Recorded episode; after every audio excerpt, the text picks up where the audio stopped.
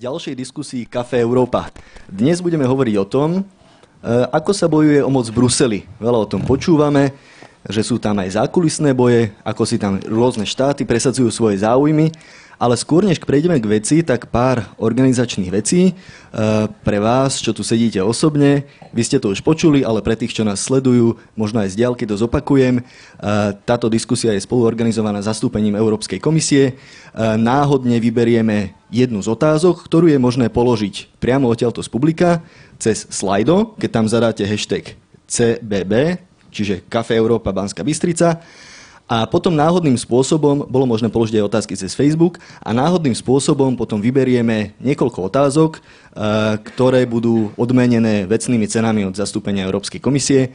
A toto podujatie je streamované na Facebook aj na webe sme.sk a môžete sa, môžete sa zapojiť kedykoľvek chcete. E, zároveň sa vyhotovujú aj nejaké fotky, hej, a čokoľvek, čo tu zaznie, zaznieva nielen v tejto miestnosti, ale aj do Eteru, Takže to berte na vedomie. Napriek tomu sa teším na otázky, pokojne aj na kosť, aj na dreň. Keď sú dobré otázky, je aj otázka dobrá. Je aj, je aj diskusia dobrá. A dovolte mi teraz predstaviť mojich hostí. E, po mojej lavici je Aneta Világi z katedry politológie Univerzity Komenského. Ďakujem. Dobrý večer. A pán Eduard Kukan, e, europoslanec a dlhoročný diplomat bývalý. Bývalý europoslanec, aby som bol presný. A bez nejakého veľkého okolkovania by som prešiel rovno k veci. My sme robili aj anketu na našom Facebooku. Zaujímalo nás, či si myslíte, že e, ľudia vedia ovplyvniť to, čo sa deje v Bruseli, či Slováci majú dosah na to, čo, so, čo sa odohráva v európskych inštitúciách a tam to dopadlo pomerne jednoznačne v prospech toho, že áno. Výsledky eurovolieb, ktorý sme stal na konci v účasti a to, aké strany možno získavajú veľkú podporu v eurovoľbách, hovoria o opaku. Teda vieme naozaj niečo ovplyvniť? Ako, ako občania vnímajú, vnímajú európsku politiku? Majú pocit, že dokážu zmeniť, čo sa deje v Bruseli? Pani Vialky. No, nie celkom súhlasím s tým, že aj výsledky volieb na Slovensku, európskych volieb, hovoria o tom, o opaku toho, že si myslíme, že vieme alebo nevieme niečo v, v Bruseli zmeniť. Pretože tie strany, ktoré získali najväčšiu podporu, boli práve tie, ktoré presadzovali myšlienku toho, že teda hlas sa počíta, Slováci sú dôležití, potrebujeme voliť práve kvôli tomu, aby sme ovplyvnili dianie v Bruseli.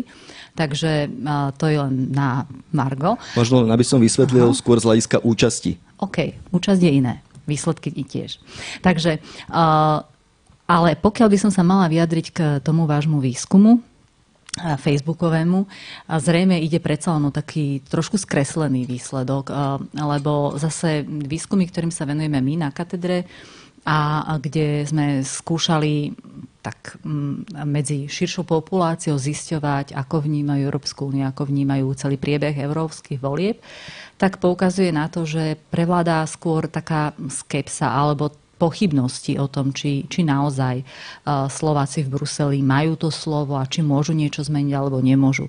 A tá najväčšia chyba, ktorá sa pri takom úsudku robí, je tá, že, že to berú veľmi numericky ľudia. To znamená, máme tých 13 poslancov, čo toľky zmôžu v tom, tej veľkej mase europoslancov v rámci Európskeho parlamentu. A ja si myslím, že Viacerí sa už k tomuto vyjadrovali aj počas e, samotnej kampane k európskym voľbám, ale máme aj veľmi čerstvé skúsenosti s pôsobením našich aktuálnych europoslancov a čo sa im podarilo alebo nepodarilo presadiť. A možno za niekoľko tých príkladov ja by som vybrala len, len jeden, môžeme konkrétneho europoslanca aj? Nie je to ako kampaň. E, vybrala som ho len e, kvôli tomu, lebo naozaj sa mu podarilo veľmi ovplyvniť rozhodovanie v rámci jeho skupiny. A ide o nášho poslanca, pána Viezika, ktorý má veľmi jasnú agendu. On je naozaj za ochranu lesov. S týmto išiel aj do Európskeho parlamentu, bol aj zvolený. A Počas leta už Európsky parlament zasadal a rozhodoval o niektorých veciach a v rámci tej frakcie, kde sedí európsky ľudovci, kde je pomerne silné zastúpenie vlastne takých tých štandardných polnohospodárskych záujmov, ak to tak môžem povedať, tak to pôvodné, pôvodné odporúčanie tejto skupiny bolo, že teda budeme hlasovať proti návrhu, ktorý mal práve ekologické e, aspekty brať v úvahu. A pán Viezik vlastne mal to, tú možnosť ako, ako reportér v rámci toho, tej svojej stranickej frakcie prezentovať svoj názor, ktorý bol iný než pôvodne zamýšľaný stranicky a napriek tomu, že odporúčanie stále ostalo nemenné, že volíme proti, tak v, kam, v samotnom hlasovaní práve tá frakcia väčšinovo tiež hlasovala za a konkrétny poslanec, slovenský poslanec v Európskom parlamente ovplyvnil, mal možnosť ovplyvniť a využil to aj názory vlastne svojich kolegov stranických. Takže je to niečo, čo sa dá, s čím sa dá, eh, dá sa s tým pracovať, ak človek má chuť a drive a a tie schopnosti samozrejme. Pán Kukan, je to skôr výnimka, že sa niečo takéto podarí, alebo sa to stávalo často z vašich skúseností z Európarlamentu? Záleží vždy na konkrétnom prípade, o ktorom sa, o ktorom sa hovorí. Mňa tá vaša anketa tiež prekvapila príjemne, že to e, sa také veľké množstvo vyjadrilo za to, že Slovensko môže ovplyvniť dianie v Bruseli, lebo si myslím, že je to pravda. Naši ľudia sú Naši ľudia sú skeptickejší, pokiaľ ide o Európsku úniu a naše možnosti presadiť nejaké naše vlastné národné záujmy. Ale z vlastnej praxe viem tak, ako to pani Világi povedala, že keď ste dobre pripravení v danej problematike, keď viete argumentovať, keď viete presvedčať, tam vás nikto, nikto vám nemôže vypnúť mikrofón alebo vás prekričať alebo podobne prebiť vás môžu iba silnejšie argumenty. Takže ak sa náš e, europoslanec, v tomto prípade pán Viezik, ako viem, je skutočne fundovaný, kompetentný expert na svoju oblasť a môže ho prekonať iba niekto, kto je, kto je ešte lepší. Takže keď viete argumentovať, tak vás počúvajú, tam sa základné stanoviská vypracúvajú v jednotlivých politických skupinách alebo frakciách. Frakcie nepoužívam, tam sa používa politická skupina. A tam sú vlastne ľudia v rovnakej filozofie alebo po stranickej línii, ste tam vlastne priatelia. A tam je dôležité ovplyvniť tú svoju vlastne frakciu, tú svoju politickú skupinu a tá už potom na pléne môže proste výraznejšie ovplyvniť celkové hlasovanie a tým pádom ten aktívny slovenský poslanec, zvyčajne sa to robí vtedy, keď ste spravodajca k nejakej téme, tu vy vypracúvate, diskutujete s ďalšími, potom s komisiou a podobne. Takže Slovensko sa môže presadiť a vie sa presadiť ale musí mať na to kvalifikovaných europoslancov. Tam je, tam je ten základ.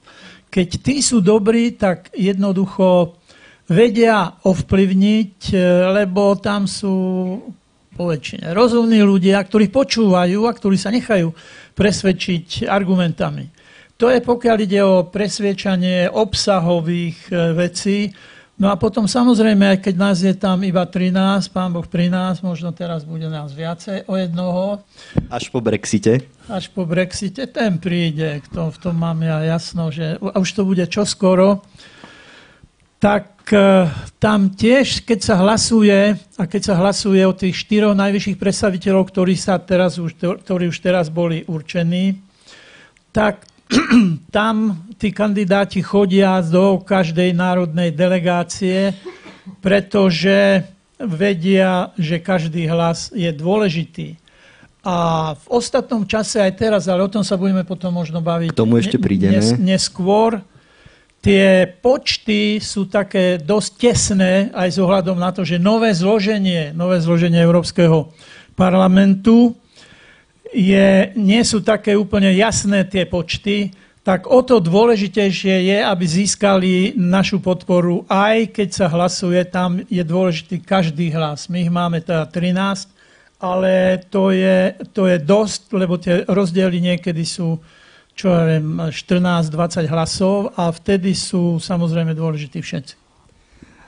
K tomu sa ešte dostaneme podrobnejšie. Hovorili sme o konkrétnych poslancoch a ja by som sa teraz rád spýtal na voľby do Europarlamentu ako celok. Hoci sa nie úplne dá porovnať e, postoj slovenského parlamentu voči vláde a Európskeho parlamentu voči Európskej komisii, predsa len tam nejaká podobnosť je. A kvôli tomu, aby bol zohľadnený hlas voličov v európskych voľbách, sa zaviedol tzv. systém špicen kandidátov, teda že každá z tých strán mala nejakého kandidáta s tým, že keď tá strana zvíťazí, respektíve získa v Europarlamente väčšinu, tak práve ten človek by sa mal, by sa mal postaviť na čelo Európskej komisie, ale to sa nestalo. E, čo si myslíte, aký vplyv to malo na voličov? Koluje napríklad ten argument, že e, v komisii sú nejakí nevolení zástupcovia, že sú to ľudia, že nevieme ovplyvniť, kto tam sedí a tento inštrument tých špičkových kandidátov nakoniec zostal nevyužitý. Čo, ako na to reagujú voliči, ako to vnímajú, pani Világi? No, Systém špicen kandidátov bol zavedený práve na to, aby skúsil bojovať s tzv. demokratickým deficitom v Európskej únii, ako ste povedali, aby priblížil um, vlastne, alebo aby, aby tie voľby do Európskeho parlamentu mali ako keby aj dôsledok pri zostavovaní Európskej komisie. Po, hneď po, prvý, po prvých takýchto voľbách, kedy sa to aplikovalo, teda tých predchádzajúcich, nie týchto posledných, začali odborné kruhy, ale aj politické kruhy diskutovať o tom, či to bol vhodný nástroj, či sme naozaj ním dosiahli to, čo sme chceli dosiahnuť. Či došlo k tomu, že občan tu na Slovensku, my, ja, vy, ktorí sme volili, tak sme volili práve kvôli tomu, lebo táto politická strana patrí do tejto volebnej skupiny, teda do tejto politickej skupiny alebo frakcie a tá nominovala toho špicen kandidáta a ja svojím hlasom za túto politickú stranu a možno za týchto dvoch kandidátov v rámci nej, alebo troch kandidátov v rámci dvoch v rámci nej, podporí toho konkrétneho špicen kandidáta na to, aby sa dostal do Európskej komisie. Trošičku komplikované, predsa len. Zložitý systém. Zložitý systém a celkom taká tá priama linka tej, tej demokratickej podpory pre, pre e, predsedu Európskeho, Európskej komisie nebola až tak celkom priama v zmysle chápania, vnímania tohoto. Každopádne, dnes, keď tento systém zlyhal v tom, že nakoniec bola menovaná Ursula von Leyen ako nie človek, ktorý predstavoval špicen kandidáta, na čelo Európskej komisie, tak tu máme pochybnosti nielen o samotnom tom procese, ale aj o tých dôsledkoch a o tom, že či teda môžeme hovoriť, že má nejakú legitimitu, keď ju nemá prostredníctvom voľby cez špincen kandidátov. A ja by som chcela upozorniť na to, že, že voľba do Európskeho parlamentu je jedna z možností, ako občan svoj hlas v rámci európskeho rozhodovania, alebo ako svojim hlasom ovplyvňuje to európske rozhodovanie. To nie je spochybnené v žiadnom prípade. Lenže to, že v rámci Európskej rady, kde sedí náš premiér a ten bude vyberať niekoho, kto potom bude predsedom Európskej komisie, tam je tá legitimita taktiež, veď predsa my sme si ho zvolili ako ľudia. Nie je tam niekto, kto by vyberal mimo, alebo išlo by to úplne mimo, a mimo misu, v zmysle toho, že, že by sme nemali šancu toto ovplyvňovať. Čiže um, áno, proces špicen kandidátov ako taký je otázny po týchto posledných európskych voľbách, či ho teda zachovať a či, e, či riskovať um, um, stratu nejakej dôvery v dôsledku toho, že ho budeme mať, ale nebudeme naplňať potom tý, tú, tú samotnú funkciu, ktorú sebe nesie. Ale na druhej strane nespochybňovala by som legitimitu takto zvolenej, teraz myslím konkrétne dnešnej prezidentky Európskej komisie ako nelegitímnej, alebo sa týmto duchom, týmto sa vôbec zaoberá. Ja budem hovoriť tak voľnejšie, dobre? Ja si myslím, že to, ako sme tohto roku vymenovali e, šéfku Európskej komisie, že sme sa tak trochu strelili do nohy. Pretože pred predchádzajúcimi voľbami sa hovorili o tom, o tom že čo to je Európska komisia, že čo sú tu tí európsky komisári, ktorých nikto nevolí a to sú úradníci, ktorí prijímajú alebo nanúcujú alebo navrhujú nám rôzne uznesenia, pretože Európsk- legislatívnu iniciatívu má Európska komisia iba. Čiže oni môžu navrhovať zákon, nikto iný z, tr- z trojuholníka európskych hlavných inštitúcií. A preto vtedy sa odporúčilo jednotlivým štátom, aby na svoje volebné listiny zaradili človeka, s ktorým budú počítať ako s eurokomisárom, aby sa zúčastnil volieb, aby mal teda tú legitimitu, že bol zvolený, že to je úradník, byrokrat, ale má za sebou hlasy voličov. A ten špicen kandidát, e, vtedy sa to naozaj použilo, že Jean-Claude Juncker cestoval po Európe, bol aj na Slovensku, mal modrý autobus, stretával sa s ľuďmi. Ja viem, že to nestretnete sa so všetkými. Ale to malo za úlohu, aby sa spropagovalo, aby tí ľudia viac normálne videli, že koho idú voliť.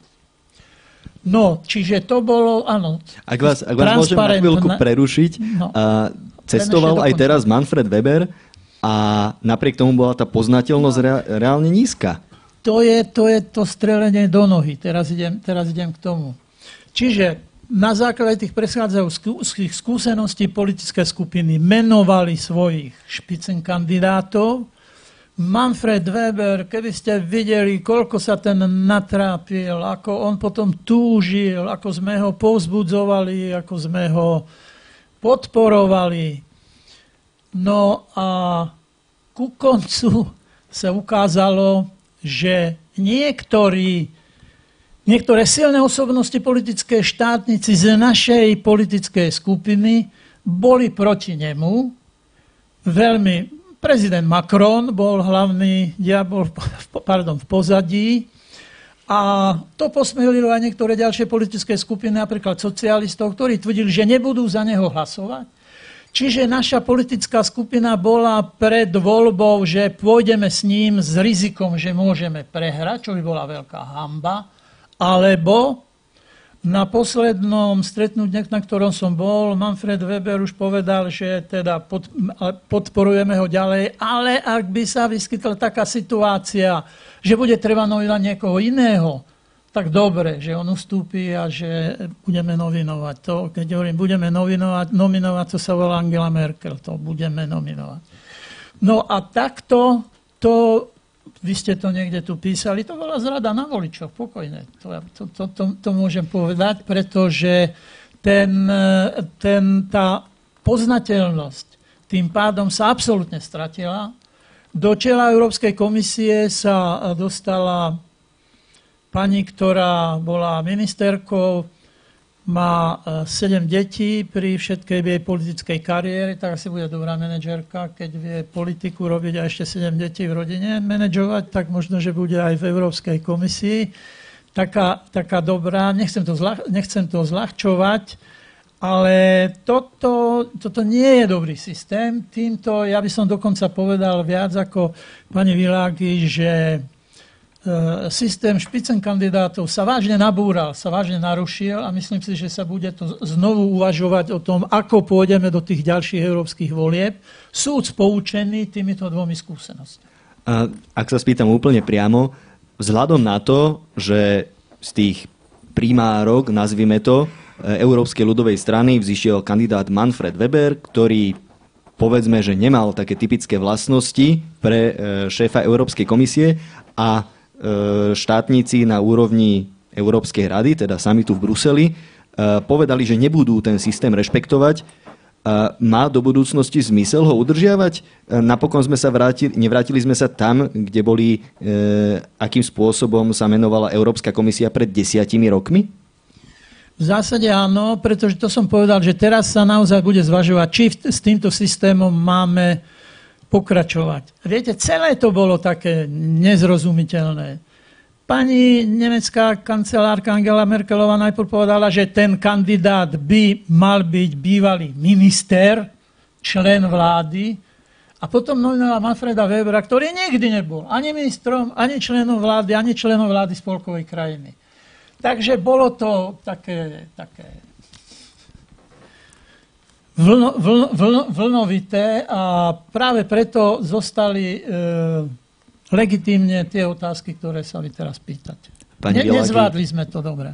Pani Világi, má ten systém zmysel, keď stále povedzme veľké štáty ako Francúzsko e, otvorene negovali tento systém, udržiavať ho do budúcnosti? Ťažko na to odpovedať, či, či to má. Keď cieľom toho systému malo byť, že prinesieme vlastne voľbu do Európskeho parlamentu bližšie k tomu, ako fungujú voľby na národnej úrovni, aby to dodalo dôležitosť tým volie pre, z, z pohľadu teda voliča, že idem a idem si voliť nie len svojho poslanca do Európskeho parlamentu, ale potenciálne aj hlavu Európskej komisie a chcem podporiť svojim hlasom konkrétneho z kandidátov, ktorí sú v ponuke, tak by sa vyžadovalo, aby ten systém bol dotiahnutý do trošku väčších detajlov. Pretože mali sme, OK, beriem, že to bolo vlastne ako keby len dvakrát, keď sme ho mali možnosť e, uplatniť počas volebnej kampane, ale pri tom prvom a, možno je to tým, že to bolo naozaj prvýkrát, som mala pocit ešte trošku väčšieho ako keby dôrazu na tých špicen kandidátov a na ich vizibilitu a čo prezentujú a prečo je to novinka, čo sa tým chce docieliť. Pri posledných voľbách som mala pocit, že to išlo ešte trošku menej e, do úzadia, alebo teda, že to išlo viacej do úzadia, nebolo to až tak prezentované. A môže to byť spôsobené tým, kto boli tí špicen kandidáti, koho sme navrhovali. Politik rangu Žána Kloda Junckera, niekoľkonásobného vlastne špičkového politika, ktorý bol dávno poznateľný aj na tej európskej úrovni, aj na tej národnej, je niekto, s kým médiá už počas kampane môžu ináč pracovať, než, uh, než politik, ktorý môže byť super, nepoznám kvality, konkrétne Manfreda Webera a napriek tomu nie je až tak známy, nie je tak, nepúta takú tú mediálnu pozornosť a možno sa preto aj ťažšie predáva na tej národnej úrovni. Čiže ak by sme chceli tento systém udržia, udržiavať, tak by som povedala, že je potrebné zdokonaliť to, ako ďalej pracovať v tých jednotlivých členských štátoch, tak aby to naozaj plnilo tú funkciu. Aby to nebolo len o tom, teraz pardon, aby to nebolo len o tom, že sa jednotliví poslanci v rámci Európskeho parlamentu budú stranicky alebo budú zvádzať svoje stranické a politické boje o tom, koho presadiť. Hej? Možno skúsme konkrétny príklad. E, padol návrh na to, aby fungovala tzv. celoeurópska kandidátka, aby volič v každom štáte vedel podporiť nielen slovenských kandidátov, ale možno aj jedného toho špicen kandidáta. Bolo by toto riešením, alebo sa to nedá tak jednoducho zrealizovať? Možno, že by som toto nechala pánovi Kukanovi. Na to máte aký názor? A potom... Z môjho pohľadu OK, ale... Ja mám na to zásadne záporný názor. Aj sme o tom, aj sme o tom hlasovali to, čo vy hovoríte, to by bolo ideálne. Ale ručím vám za to, že keby boli také celoeurópske kandidátky, ani jeden Slovák by sa tam nedostal. Nemáme šancu, absolútne, z tých malých štátov. Takže to sme, to sme odmietli a našťastie aj väčšina Európskeho parlamentu to odmietla. Ale predpokladám, že tí, čo to navrhli, že sa nevzdajú a budú ďalej navrhovať a budú mať také silné, lákavé, príťažlivé argumenty, ako vy tu hovoríte, že aké by to bolo fajn, keby ste mohli cel- hlasovať v celoeurópskom meradle. Len vám ručím, že tým sa odsudzujeme na to, že na takej kandidátke nám nikoho, nikoho nezvolí. A ja by, som, Čísla. Mhm. ja by som k tomu... Toto je silný argument a ja ho beriem. A napriek tomu by sme podľa mňa mali hľadať spôsob, akým posilniť prítomnosť alebo viditeľnosť tých európskych politických strán na národnej úrovni. Pretože EPP má tu na celkom dobrú základňu z hľadiska tohoto, že, že teda stále politi- v každých jedných voľbách politické strany zo Slovenska napríklad do EPP prispievajú svojimi hlasmi. A, a, napriek tomu podľa mňa tá viditeľnosť tejto strany počas voľby, teda počas kampane do Európskeho parlamentu je nízka. A teraz nechcem rozvádzať, aké všelijaké možné spôsoby by mohli tu nabiť, ale myslím si, že toto by sa malo posilniť. Tento ako keby celoeurópsky prvok toho, že stranické rodiny, ktoré sa uchádzajú o podporu do Európskeho parlamentu, by mohli pôsobiť intenzívnejšie na tej národnej úrovni, spolupracovať s tými politickými stranami, ktoré ich reprezentujú aj na tej národnej úrovni. Môžeme sa aj podrobnejšie pozrieť presne na tú EPP, e, keďže je to strana, ktorá dlhodobo mala väčšinu a tvorila tandem e, väčšinou tandem so socialistami a demokratmi. Teraz je to trochu inak, vzhľadom na maďarskú vládnu stranu Fides, ktorá, ktorá má e, spory s EPP, pozastavené členstvo. A bola to práve EPP, ktorá vlastne odmietla toho hlavného špičkového kandidáta Manfreda Webera. Neboli to len štáty V4, boli to aj premiéry e, z Írska, z Bulharska a z ďalších štátov. Ako to teda, keď sa posunieme od toho Európskeho parlamentu na summit v Bruseli, ako to na takom samite vyzerá? E, hlasujú tie štáty, pán Kukan, skôr podľa nejakých regionálnych zoskupení alebo podľa tých stranických rodín? Alebo sú to iba ad hoc koalície? Hlasujú uh, skôr podľa stranických, podľa stranickej príslušnosti, podľa príslušnosti k politickým skupinám. No a v rámci tých politických skupín samozrejme, že podľa regionálnej e, príslušnosti, že V4 by, by mala postupovať spoločne, ale e, nedarí sa to, aj, aj keď treba povedať, že v ostatnom období v niektorých dôležitých a ťažkých otázkach sme mali jednotné stanovisko, preto, sa, preto si nás konečne začali všímať. Tí, tí ďalší, bolo to otázka migrácie a migračných kvót a podobne. Aj samotná voľba šéfa Eurokomisie, tam bola ve štvorka jednotná? Áno, to je, V4 je veľmi silný nástroj, ktorého silu si uvedomujú v zahraničí viacej ako my u nás doma. To je moje hodnotenie. To je e, naozaj silné zoskupenie ale ťažko sa nám postupuje jednotne. Aj tak má význam V4, ja si myslím vždy ako konzultačné fórum aspoň sa zísť. A keď sa podarí niekedy dosiahnuť spoločné stanovisko a spoločné dohody, tak potom naozaj máme veľmi silné slovo v eh, európskych, v európskych záležitostiach. Nielen pri voľbách rôznych, ale aj pri presadzovaní eh, rezolúcií alebo uznesení k závažným medzinárodným otázkam. Takže v4 má potenciál, ktorý nie vždy využíva. A vy sa pýtate, že ako teda hlasujú pri, pri e, voľbách na samite. No, voľby na samite, voľba na samite predchádzajú rôzne zákulisné rokovania, kde každý každého navštevuje, získava pomoc. Manfred Weber napríklad hovorí, že bol za za Pelegrínim asi 6 krát a ten mu povedal niečo a potom bol za iným. Čiže tam to, to, to lobovanie, to je normálne, tam sa to berie normálne a každý chce, aby teda odvoláva sa na stranickú spolupríslušnosť a podobne. A potom už je naozaj na tých jednotlivých krajinách alebo tých zoskupeniach, aby sa dohodli, ako a za koho budú hlasovať. Takže tam tá síla je na, naozaj a dôležitosť je veľmi významná. Pani Vilagi, dá sa povedať, vzhľadom na to, že bol odmietnutý Manfred Weber, vzhľadom na to, že bol odmietnutý aj e, lavicový, aj liberálny špičkový kandidát, že tí lídry v Bruseli jednoducho nerešpektovali výsledok eurovolieb?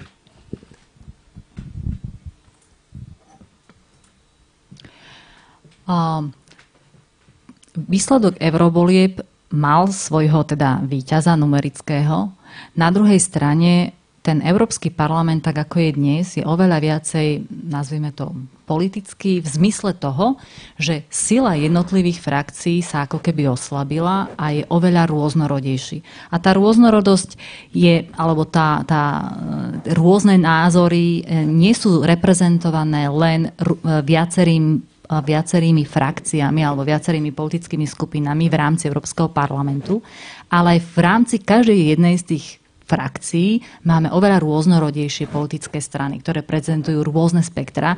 A či už tu boli spomínaní EPP, ale aj iní, aj, aj, európsk, aj socialisti majú, a, a o ďalších tých frakciách možno ani musíme rozprávať, majú rôznorodé zastúpenie tých politických strán s, s rôznymi ako keby názormi. A tie názory rôznorodé idú po po štiepeniach od postoja voči EÚ, k rôznym politikám a tak ďalej. Čiže máme tu Európsky parlament, ktorý je oveľa rôznorodejší v reprezentovaní nejakých e, názorov a, a politických smerovaní. No a teraz uh, zároveň to, že či európsky politickí lídry rep, m, načúvali hlasu ľudu, uh, možno, že by bolo dobre vidieť, že, že ten hlas ľudu nebol taký jednotný, ako bol v minulosti, alebo nevyslal tak silný signál, ako v minulosti. A tým nechcem ospravedlniť to, že či mali alebo nemali nasledovať dohodnuté pravidlá a procesy a či teda špicen kandidáti mali mať väčšiu šancu a nema, a, alebo nie. A jednoducho, keby že ten mandát bol výraznejší, tak asi by mali aj väčší problém ho úplne ignorovať a na druhej strane nedopustili sa vyslovene prehrešku voči nejakým základným zmluvám alebo niečo, čo by bolo vpísané do kameňa. Nie, to tam nie je. Čiže umožňuje im to, ten systém im to umožňuje. Tam len doplním, že ten systém špičkových kandidátov nie je priamo v európskych zmluvách, ale je to istý konsenzus na nižšej úrovni, takže nemajú politici povinnosť sa ním viazať, ale povedali, že ho budú rešpektovať, čo sa nakoniec nenaplnilo. No, len takú poznámku, že v zásade je predsedom Európskej komisie príslušník Európskej ľudovej strany, ktorá európske voľby vyhrala. A na to sa viaže úplne priama otázka. Vlastne je to až štvrtý vážny kandidát na túto funkciu. Traja tí špičkoví kandidáti boli odmietnutí. Znamená to, že Ursula von der Leyenová bude slabá eurokomisárka, keďže bola štvrtá v poradí, hoci je z Európskej ľudovej strany, ktorá vyhrala voľby? Ja si nedovolím tvrdiť, či bude slabá alebo silná, ale myslím si, že jej mandát e, bude silný. Ona dosiahla prvý úspech už v tom, manažerský, že sa jej podarilo zostaviť naj, rodovo najvyváženejšiu Európsku komisiu v histórii a že tam je 13 žien a 14 mužov, veľmi e, malá prevaha mužov a to, to možno povedať, že je vyrovnaná Európska komisia, pretože to bol jej cieľ a ona naozaj s lídrami jednotlivých štátov rokovala, presviečala ich, aby do funkcie Európky, Európskej komisárky poslali ženy. A to, že sa jej to podarilo, to už medzinárodne bolo vnímané ako jej prvý manažerský úspech. Takže počkajme si, ale myslím, že e, bude mať e, práve s takouto komisiou e, možnosti presadzovať veci s príslušnou autoritou. Na to sa priamo viaže otázka na našom slajde. Prečo Slovensko nenominovalo ženu? Eurokomisára nominuje vláda. E, nech sa páči, možno pani Világi, potom pán Kukan. Prečo sme my nenominovali ženu? Boli štáty, ktoré nominovali aj muža, aj ženu. Prečo Slovensko nie? Podľa mňa to nie je otázka na mňa, ale, ale OK. Uh, nemám pocit, že by na Slovensku sme na tom boli tak, že je úplne uh, takmer už štandardom, že máme rodovo vyvážené zoskupenia, či už vládu, alebo e, iné, administ- iné telesa, ktoré, ktoré tvoria politiku. Čiže v tomto my trošku ešte stále sme v závese toho trendu, ktorý je v Európe na národnej úrovni. A to možno je aj odpovedou na to, prečo Jednoducho je úplne prirodzené, že slovenská vláda nominuje eh, chlapa, eh, alebo teda nominuje politika. A na druhej strane, ale ja osobne eh, nevidím problém v tom, či je to chlap alebo je to žena. Pokiaľ je to schopný človek na takom mieste, kde, kde má možnosť prejaviť tie svoje vlastnosti a schopnosti, tak mne osobne nevadí, či je to chlap alebo žena. A možno keď sa spýtam ešte, lebo je tam aj doplňujúca otázka, či máme erudované ženské osobnosti, máte vy možno návrh, námet, keby sme mali nominovať eurokomisárku, kto by to mohol byť? Ja viem, že ťažká otázka, ale pýta sa to. Ak sa pozrieme na nomináciu, ktorú máme v súčasnosti, alebo teda to, čo sme posledné, obdob, posledné roky nominovali. Uh, nominovali sme komisára, eurokomisára, ktorý je erudovaným alebo teda veľmi dobrým diplomatom, má s týmto skúsenosti, je profesionálny kariérny diplomat. Takže analogicky hľadajme niekoho, kto je žena a je kariérna diplomatka, a dobre etablovaná, najlepšie ešte v európskych štruktúrach. A mne teda napadá konkrétne meno. Máme naša najvyššie postavená diplomatka v rámci európskych, európskych štruktúr, tak podľa mňa by to Pani Maternová? No, nemohlo? Čo poviete na to vy, pán Kukan? To sa tak odpinkávajú otázky. No, Áno, to je tiež to, otázka je na úrad vlády Slovenskej republiky na meste Slobody 5 či koľko? Jedna. Jedna, pardon.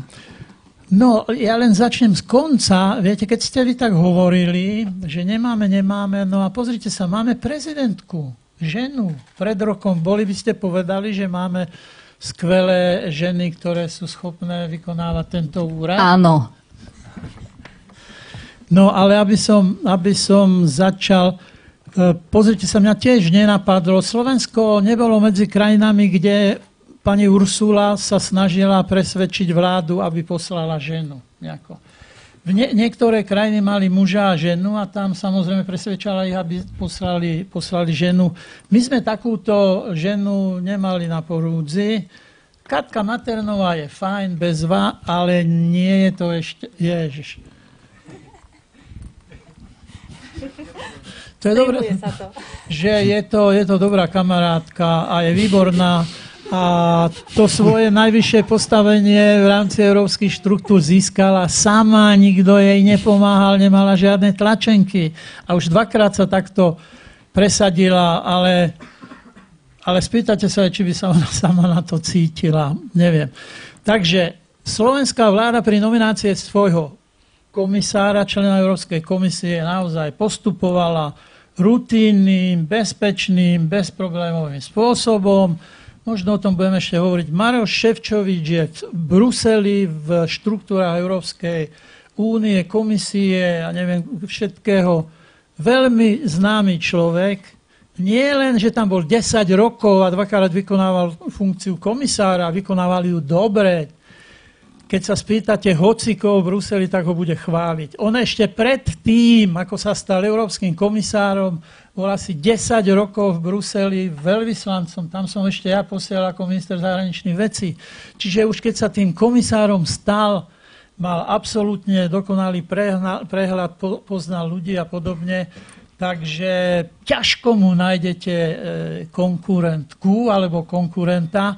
A ešte v jednej veci ste mi hovorili naozaj zo srdca, že e, pre mňa je rozhodujúce, či ten nominant je dobrý alebo nie je dobrý.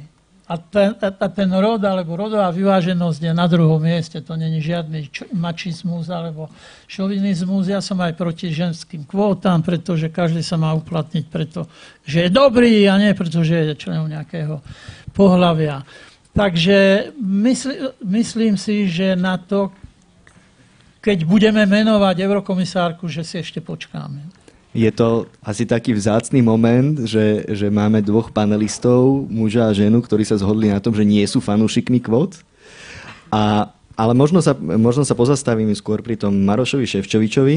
Uh, bol jeden z prvých eurokomisárov, ktorí išli do Europarlamentu na tzv. grilovanie, vypočúvanie, keď teda europoslanci majú počas niekoľkých hodín čas, aby kládli akékoľvek otázky tomu komisárovi a odporúčili alebo neodporúčili ho na eurokomisárskú funkciu. E, Maroš Ševčovič týmto vypočúvaním prešiel, ale ako služobne najstarší eurokomisár Bruseli vlastne, e, získal portfólio, ktoré je považované za pomerne slabé. Bolo to, je to portfólio pre medziinštitucionálne vzťahy a strategický výhľad. E, je to naozaj slabé portfólio? Stal sa Maroš Ševčovič obeťou tých zákulisných bojov. Hovorilo sa o tom, že, že má záujem o, o post e, vysokého predstaviteľa pre zahraničnú politiku, o energetiku, o možno priemyselné portfólio. Dostal slavé portfólio? Nie. Mar- Maro Ševčovič je podpredsedom Európskej komisie. Už tretí raz za sebou sa stal podpredsedom. Napríklad to, že Česká eurokomisárka dostala funkciu podpredsedu, tam to oslavovali ako veľké víťazstvo. My to berieme ako, že, že už je to pomaly rutina. Nie je to rutina, bolo to hodnotenie aj jeho práce. post predstaviteľa pre zahraničnú a bezpečnostnú politiku nechcel, táto agenda mu nevyhovovala. To, čo ste hovorili, že možno priemyselnú nejakú ekonomiku reformy, alebo čo to by ho bolo naozaj e, veľmi zaujímalo. Len treba e, si uvedomiť, a teraz budem si dať pozor, aby som nevyznel nejako defetisticky, e, našu váhu, náš význam a mali by sme žiadať adekvótne portfólia a nie také, ktor- na ktoré si brúsia zuby Nemci alebo, ja neviem, Francúzi a podobne. No, ale k tomu portfóliu. Medziinstitucionálne vzťahy, túto funkciu raz už Ma- Maroševčovič mal. Boli to vtedy veľmi ťažké, zložité rokovania o tom, ako sa Lisabonská zmluva prejaví do fungovania Európskej únie že e, sa zvýši úloha Európskeho parlamentu. Haha, to niektorí z komisie, dokonca niektorí veľvyslanci hovorí, čo si to vy tam dovolujete, že chcete nejaké, nejakú kontrolu povedzme nad rozpočtom. Náš veľvyslanec, nebudem menovať, mi vtedy povedal, čo vy tu tam robíte. A hovorí, Ivan, zvykaj si, zvykaj, teraz aj my budeme mať slovo. No, ja len tak... pripomeniem, že to bolo v rokoch 2009 až 2014, Áno. tesne po schválení Lisabonskej zmluvy, ktorá zásadne zmenila e, pomer síl medzi európskymi inštitúciami. Áno, že Európsky parlament získal väčšiu možnosť spolu rozhodovania, dokonca o finančných otázkach a tam už či schválite alebo neschválite rozpočet, to sa už naozaj berie, berie vážne. No a teraz tie medziinstitucionálne vzťahy budú dôležité tým, že Európsky parlament má naozaj veľmi silné požiadavky na to, aby sa to fungovanie legislatívnych ciest zmenilo, aby tú legislatívnu iniciatívu, teda právo navrhovať zákony, nemala iba Európska komisia, ale aby ju získal aj Európsky parlament. A to by znamenalo veľmi veľké zmeny a zásahy do celého toho fungovania. Je to reálne, táto zmena? Eh, ja myslím, že áno, že sa bude o nej veľmi vážne jednať. Či sa to podarí za tých 5 rokov, to neviem, ale určite to bude predmetom oficiálneho rokovania, pretože pri tom, my tomu hovoríme vypočúvanie alebo hearing, ja som sa zúčastnil asi troch. Maro Ševčovič je na to špecialista, on už má štvrtý, štvrté vypočúvanie. Len chcem povedať, lebo viete, keď tam sedíte, že to, to je výsluch to je niečo horšieho ako vypočúvanie.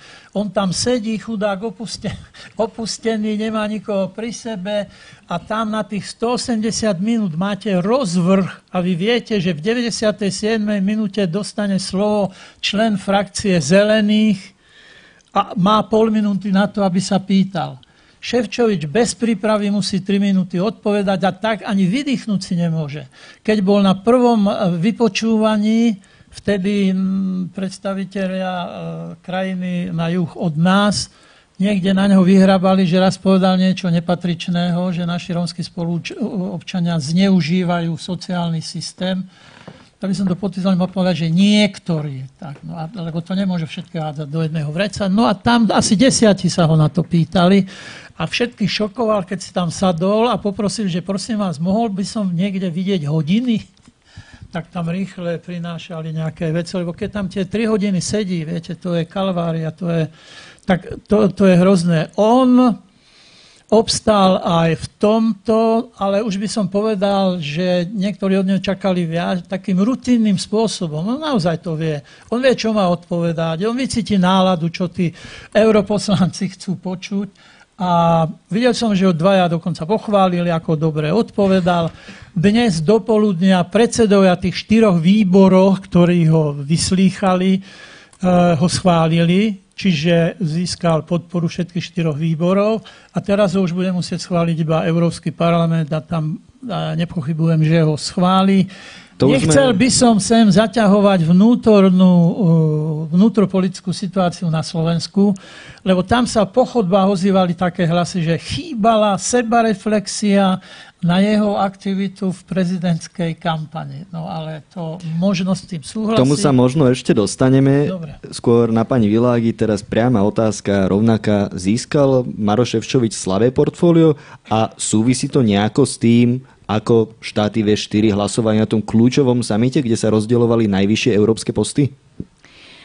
No, aj hodnotenie toho, ako máme alebo nemáme byť spokojní s portfóliom, ktoré získal, musíme dávať do nejakého kontextu, do nejakých súvislostí. Ak sa ma pýtate z hľadiska toho, čo je to za portfólium, práve toto je silné portfólium, áno, z teoretického pohľadu je. Sú to dôležité vzťahy, je to ako keby manažer toho, aby únia fungovala, vnútorne fungovala, aby ten politický systém, ktorý dnes predstavuje Európska únia, fungoval, bol schopný príjmať zákony, dohadovať sa a tak ďalej. Zároveň je to portfólio, ktoré je zaujímavé a mocensky zaujímavé tým, že prichádza, on bude disponovať často informáciami, ktoré sú kľúčové. Hej? A skôr než niekto iný. Čiže aj toto je zaujímavé na tomto portfóliu.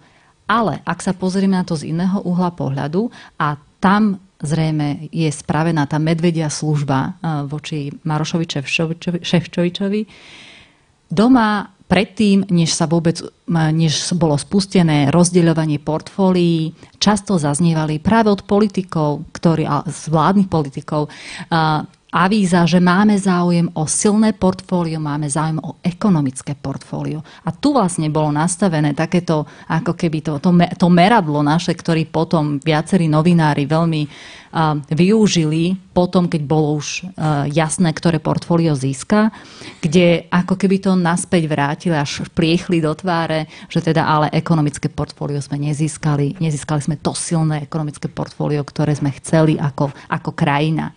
A toto je možno, že tu je niekde pes zakopaný v tom, ako niektorí hodnotia práve ten nesporný úspech samotného Maroša Ševčoviča. Môžem veľmi, veľmi krátko. Len spomeňme si, že Maroš Ševčovič bol v svojej politickej skupine kandidát na špicen kandidáta. A veľmi dlho s tým operoval, veľmi sa o to snažil. Nedostal to. Nebudem hodnotiť e, politickú skupinu socialistov.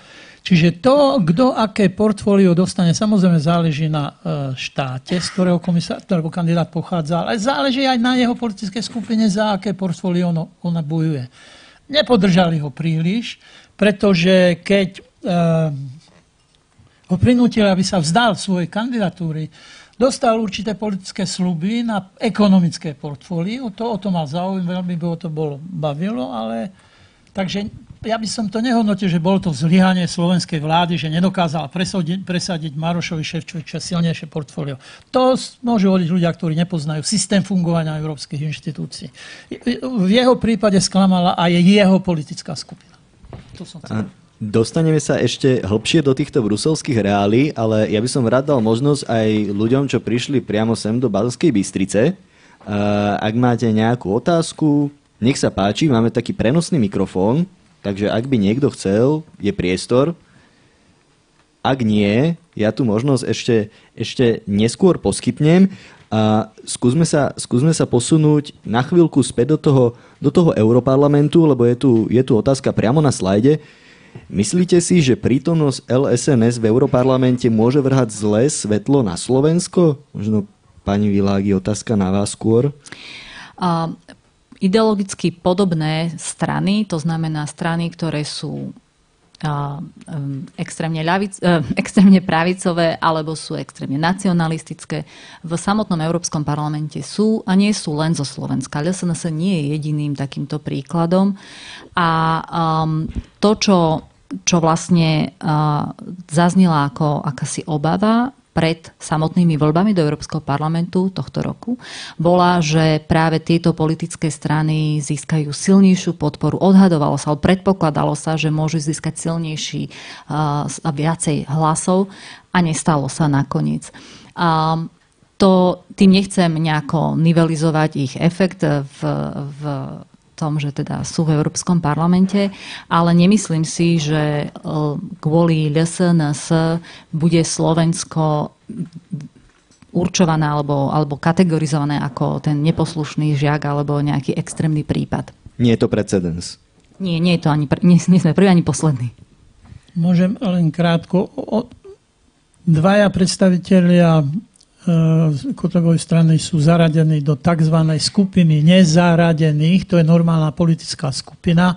Viete, že celý, nebudem poučovať len dve vety, celý systém fungovania Európskeho parlamentu funguje na zásade princípu de honta. To je veľký pán, to je matematické pravidlo, ktoré určuje, ako sa zostavujú proste poradie podľa počtu hlasov získaných vo voľbách. To znamená, skupina, ktorá má najviac, najväčší počet europoslancov, má najväčší počet vystupujúcich, má najväčší počet predsedov výborov, má najväčší počet členov výborov.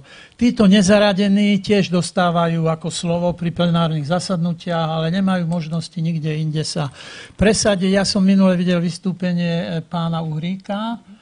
Hovorí si tie svoje veci, ktorými všetci poznáme, podľa mňa nikto si ho nevšíma. A oni tam žiadnu veľkú vodu nenamútia čo, čo budú využívať. Využívajú veľmi umne, že tie ich vystúpenia budú vysielať tu doma a tu to budú rozširovať. Na slovenskej politickej scéne. Že sa môžu prezentovať. Čože? Že sa môžu, môžu prezentovať. Sa prezent, získali e, základňu, z ktorej sa môžu prezentovať, lebo tam, ako povedala pani Világi, tam sú možno aj horšie. Ja som ich zažil 10 dní, keď vystúpili predstaviteľa Jobbiku alebo holandských nejakých stran.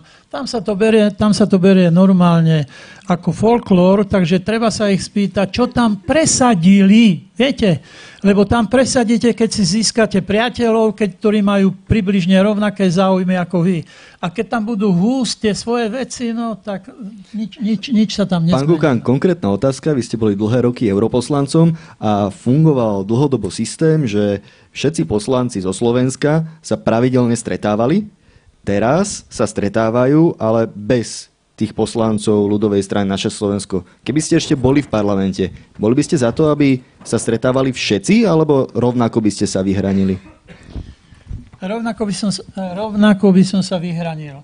To je dobrá tradícia, že aj v minulosti, ja som tam bol 10 rokov, sa všetci, vtedy nás bolo 13, europoslanci raz za mesiac, vtedy, keď sa koná plenárne zasadnutie v Štrasburgu, stretávali, prvých 5 rokov to bolo. To boli pracovné raňajky, Vtedy tiež boli také napäté vzťahy. Dosť často sa stalo, že nie všetci 13 tam zostali do konca, že niektorí vstali od stola. Potom sme to zmenili na obedy a ku koncu už sme sa vedeli porozprávať. Všetci, nikto nevstával od stola, dokázali sme si robiť srandu jeden z druhého. Tak to má normálne fungovať. Hovorili sme aj o politických otázkach.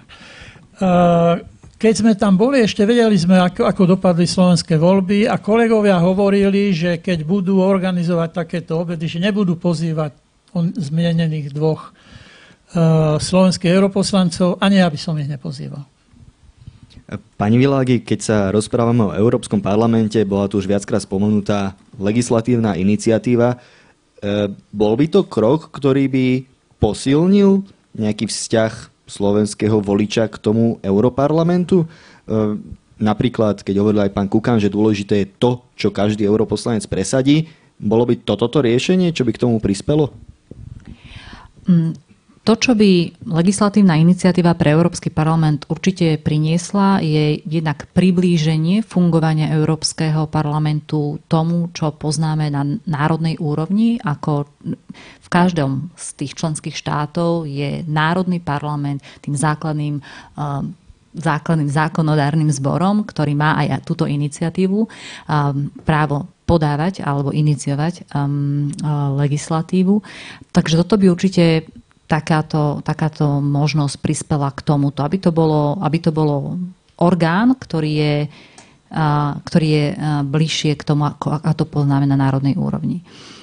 Zároveň by to znamenalo, že naši reprezentanti v Európskom parlamente budú mať viacej možností, ako presadzovať záujmy, či už stranickej skupiny, alebo aj občanov zo Slovenska.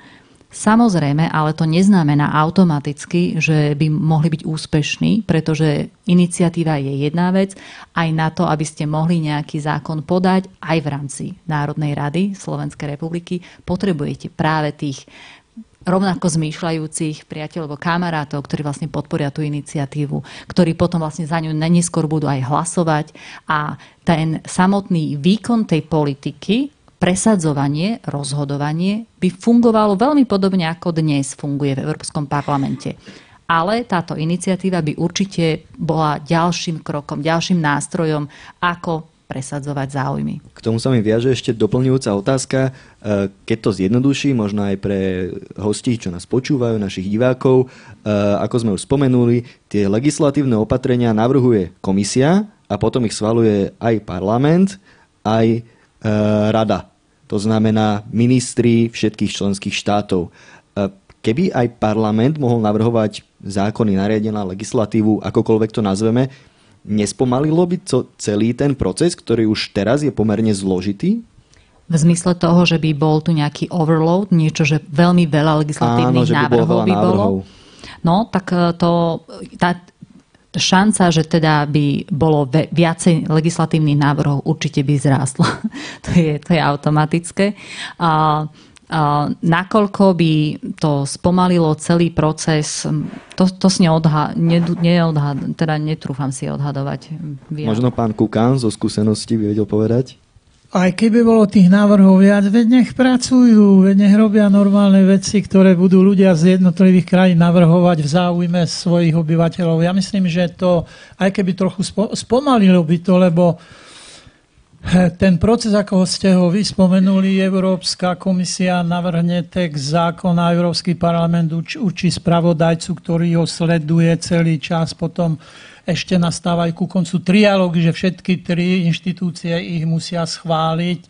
Európsky parlament je vždy, e, má lepšie vzťahy s komisiou. Zvyčajne my dvaja bojujeme proti tej rade, kde sú zastupcovia jednotlivých štátov. A keby parlament mohol navrhovať zákony, ja si myslím, že by to, že by to pomohlo v tom zmysle, o, o, o ktorom vy hovoríte, že aj tí jednotliví europoslanci by boli ľahšie hodnotiteľní podľa toho, čo vždy sa pýtajú, pán Kovan, čo ste urobili pre nás? No to ja som bol členom zahraničného výboru, tam sa to inak meralo, ale tí ostatní by, čo sú vo výbore pre obchod, pre vnútorný trh a podobne, by museli vysvetľovať, že prečo, keď v našej krajine sú niektoré veľmi zjavné, ťažké otázky, prečo ste nenavrhli ich riešenia a podobne. Takže pomohli by to podľa. Bola by tam tá adresnosť, väčšia. Uh, ja ponúkam opäť priestor aj tu z publika.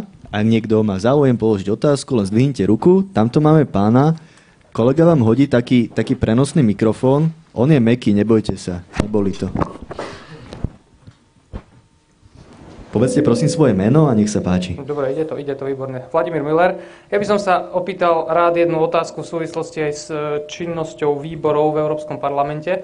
V súčasnosti máme po dlhom čase predsedničku výboru pre zamestnanosť a sociálne veci a pani Luciu Ďuriš e, Nikolsonovú a v súvislosti teraz je to trošku spojené s vnútropolitickým e, dianím hovorí o tom teda, že sa e, v prípade niečoho vzdá mandátu europoslanca. Tým pádom by sme aj ako Slovensko stratili e, osobu, ktorá významným spôsobom môže koordinovať aktivity nie nevýznamného výboru. Či si myslíte, že e, je toto adekvátne a či by tento táto osoba, politik, nemal trošku lepšie zvažovať, hájiť záujmy krajiny, z ktorej pochádza a záujmy strany, z ktorej pochádza. Ďakujem pekne. Je to na vás, no, pán, ja, pán ja, ja môžem začať. Uh, ja s vami súhlasím. Veľmi pekne ste to povedali. Keď uh, išli tí politici do volieb do Európskeho parlamentu, tak e, bolo ich politickou zodpovednosťou, že idú do boja za to, aby sa stali členmi Európskeho parlamentu, kde budú obraňovať záujmy obyvateľov Slovenskej republiky. Znie to ako fráza, ale je to, je to pravda, je to tak.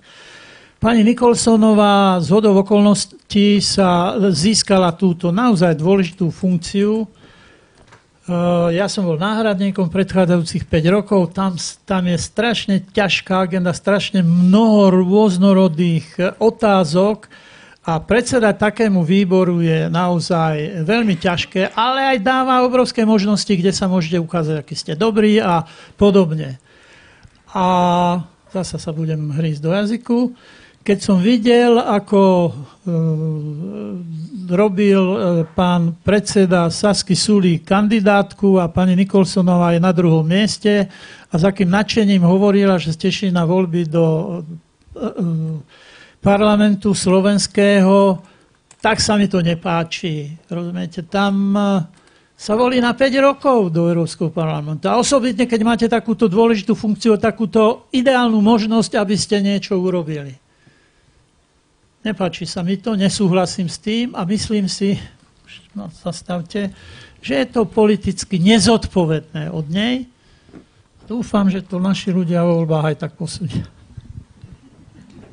Pani Világi možno všeobecnejšie, pani Nikolsonová je jeden príklad, ale napríklad aj Igor Matovič. E, bol na kandidátke, hovoril, že chce e, z eurovolieb spraviť také referendum o svojej osobe, koľko sa mu podarí získať hlasov, aj iní kandidáti pripúšťali, že možno by sa neujali mandátu, pretože sú pre nich dôležitejšie národné voľby.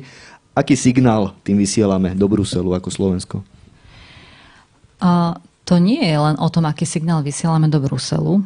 Oveľa viac a dôležitejšie je to, aký signál vysielame voči vlastným ľuďom tu k nám na Slovensko, ako teda majú naši občania považovať európske voľby, Európsku úniu za niečo dôležité, čo je pre nás je to súčasťou tvorby politiky aj tu a, a jednoducho je to s nami späté a máme to brať úplne rovnako vážne ako národnú politiku, keď zároveň neustále dochádza k akémusi podceňovaniu spôsob, akým sú tvorené kandidačné listiny k európskym voľbám, kde veľmi málo špičkových politikov naozaj kandiduje. A kandiduje tak s dovedkom, že je to len referendum o mne a uvidím, či teda naozaj príjmem ten mandát, ak ma zvolíte, alebo potom následne s takýmto trikom, kde aj som európskou poslankyňou, aj zároveň chcem byť domácou poslankyňou, alebo neviem vlastne, čo chcem, alebo... A je to veľmi, veľmi zmiešané uh, signály vysielajú voči, voči domácim ľuďom, teda voči svojim domácim voličom a, a ako keby znevažovali celú, celé, celý ten proces tvorby uh, európskej politiky. Čiže ja v tomto súhlasím s pánom Kukánom, že je to politicky nezodpovedné. Je to teda hazard s dôverou voličov podľa vás? No, je to hazard s voličmi. A ak sa vidím tam otázku o rozšírení, ja by som ku nej možno išiel takou drobnou okľukou.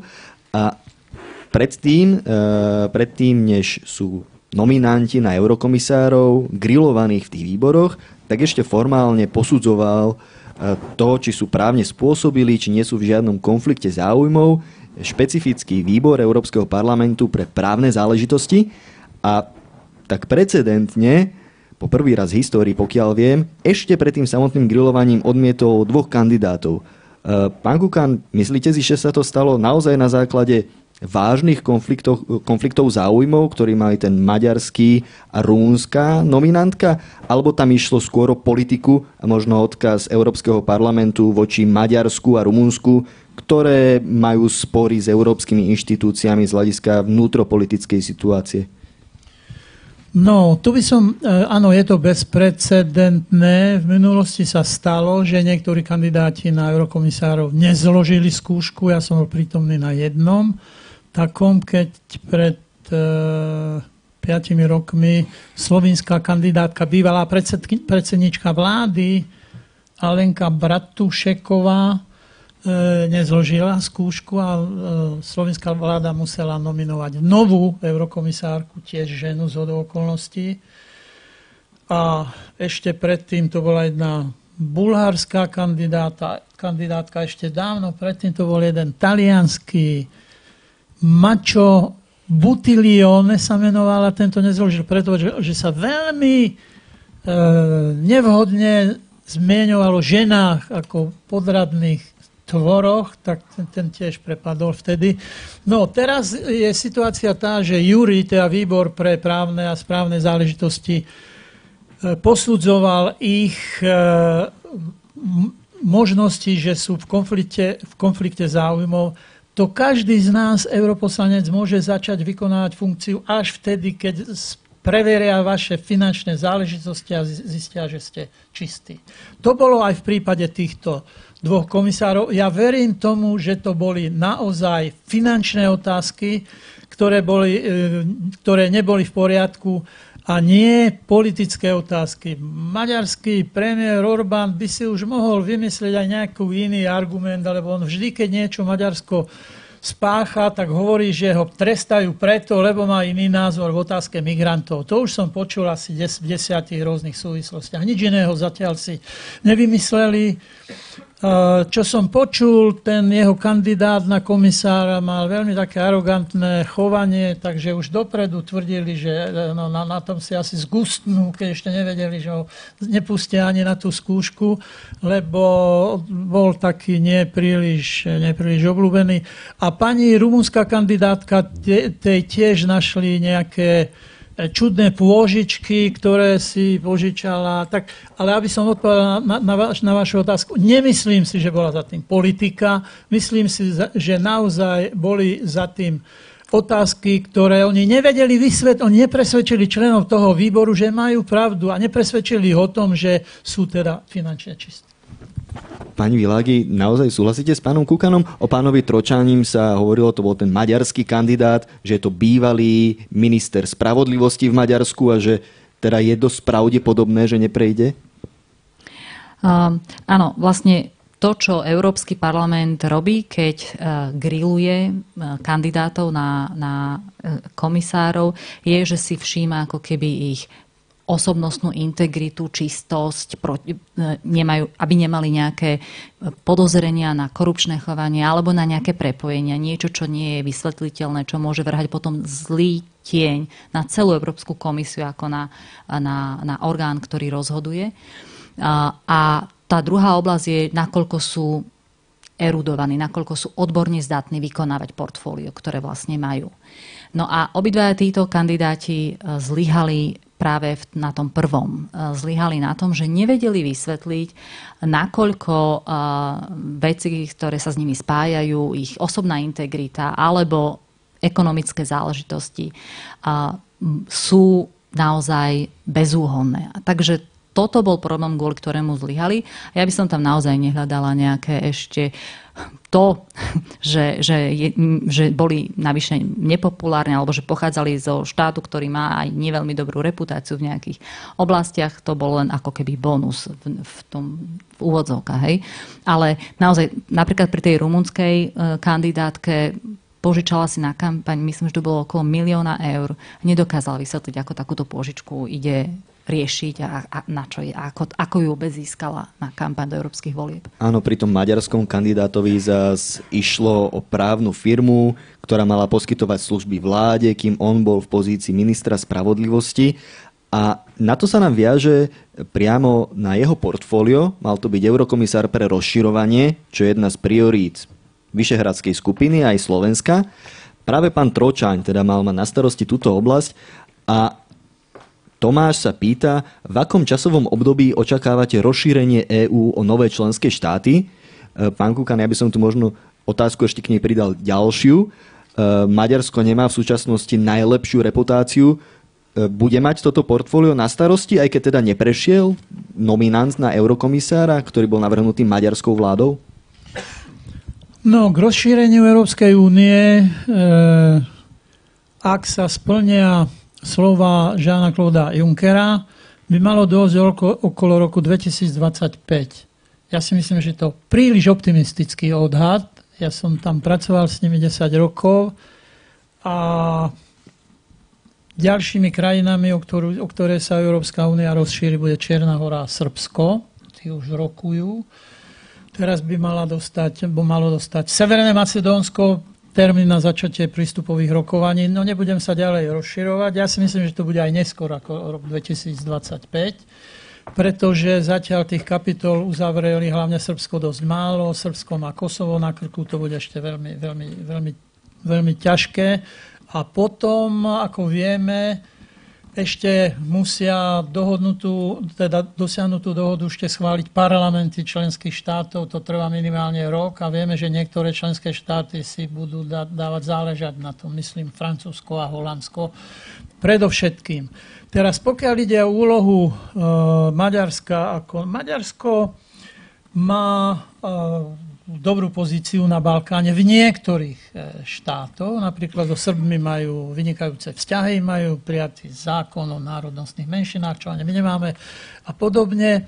Ale napríklad Severné Macedónsko, to je teraz taká veľmi populárna krajina, pretože podpísali s Grékmi dohodu o vyriešení mena názvu štátu. E, koncom roku môžeme sa stanúť členmi NATO. Teraz by mali začať, mali začať prístupové rokovanie a predseda vlády, ktorý bol pri moci 12 rokov a potom bol obvinený z rôznych e, škandálov, asi by bol skončil vo vezení. Pán Nikola Gruevský. utiekol do Maďarska a maďarská vláda mu poskytla politický azyl. No to nie je boh vie čo.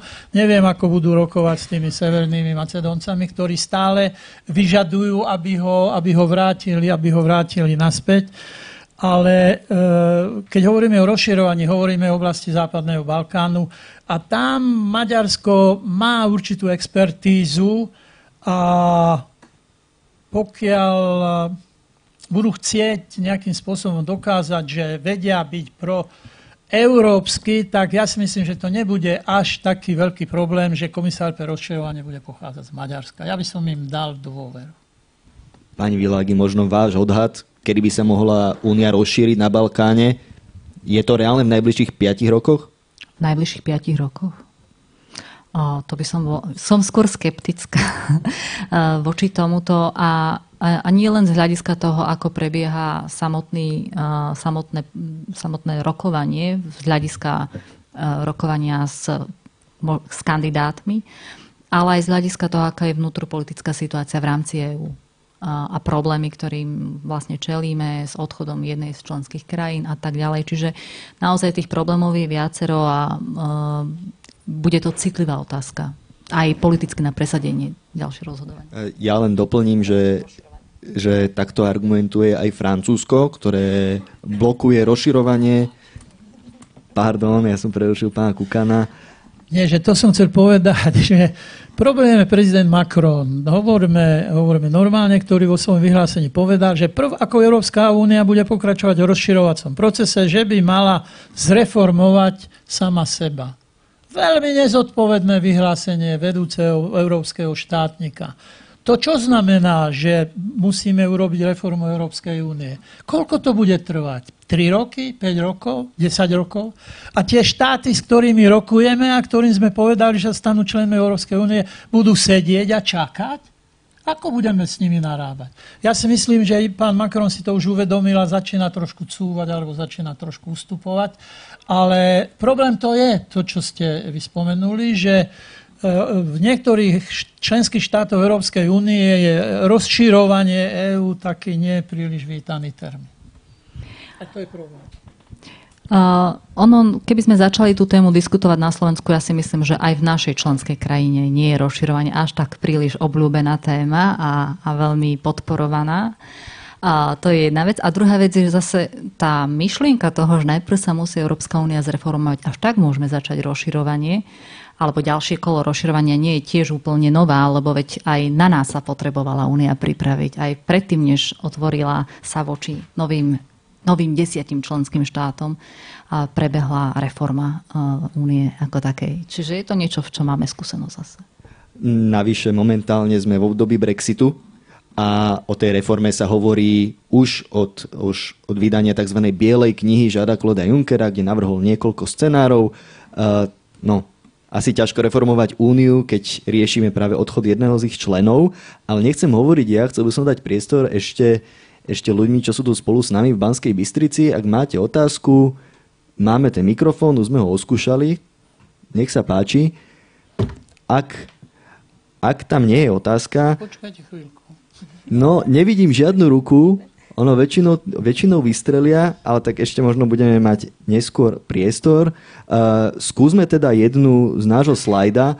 Je možný vznik jednotného európskeho občianstva?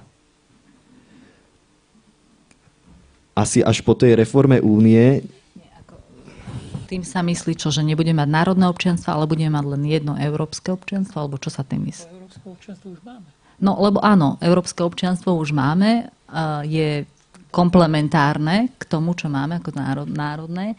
Čiže my všetci sme občania Slovenskej republiky a zároveň občania Európskej únie. A práve preto môžeme hlasovať v európskych voľbách a práve preto môžeme participovať aj na iných iniciatívach, ako je napríklad iniciatíva, kde, kde občania môžu priamo iniciovať a nejakú zákonodárnu legislatívu a podobne. Čiže my už dnes máme európske občianstvo. Neviem, či sa tu snažíme o nejakého prehlbenia alebo posilnenia alebo niečo. Teda tá otázka, či na to mierí.